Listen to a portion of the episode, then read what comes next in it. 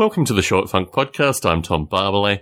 Today, a really pressing question, one that no doubt some of our listeners will find truly fascinating.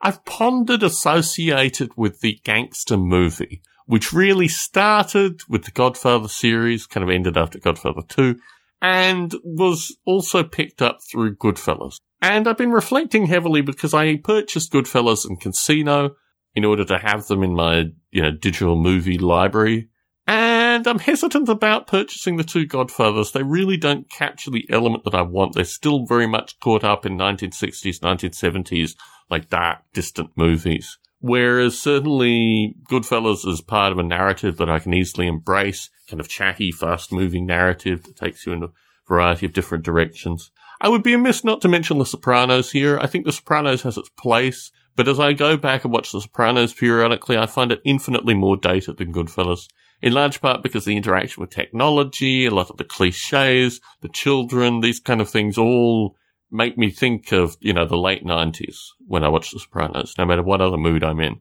And it goes up to, I think, about 2007. But in general, it kind of conveys that period of time perfectly. When I look at modern films, like films that have been out in the past few years, which are even close to the kind of gangster narrative that I see in you know, Goodfellas to a lesser extent Casino, I reflect on Black Mass. I think in general Black Mass is an okay film. It is in my digital collection. The thing that interests me through Black Mass is just the number of references to previous gangster films, and that kind of detracts from it in some strange way, and paying homage it actually like reflects poorly on what was being produced. I've watched Iceman once. I need to go back and watch it again to get a sense of whether or not really is in this genre of gangster films. There have been various fake ones like American Hustle. Really, what more can one talk about these kind of films? The Drop was interesting. The Drop was interesting primarily because it was Gandolfini's last film. So it was the last opportunity to see Gandolfini.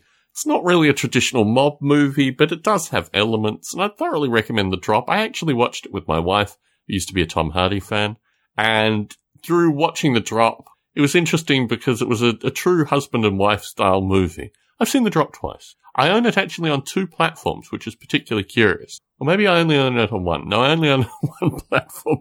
And when my wife and I watched it, we watched it on that platform again. It will be strange if these kind of films die out.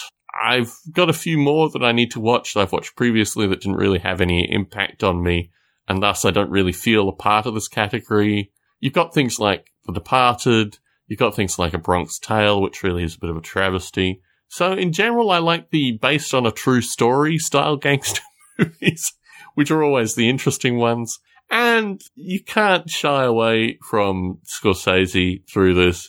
I mean, Scorsese's own energy is so directly mapped onto these films. I do wonder if he'll do more gangster films going forward, but really the big genres associated with gangsters have been covered. Modern day gangsters, in terms of the real gangsters versus the films that portray them, just aren't as romantic. There's no element there that I think could be captured to present to, to folks such as, you know, Goodfellas and Casino and these kind of things. But if this is a dead genre, if this is a genre we will never see again, at least we have some good and accurate representations of the genre, which folks will at least be able to study and understand in some perspective going forwards. Tom Barbalet in San Jose, signing out.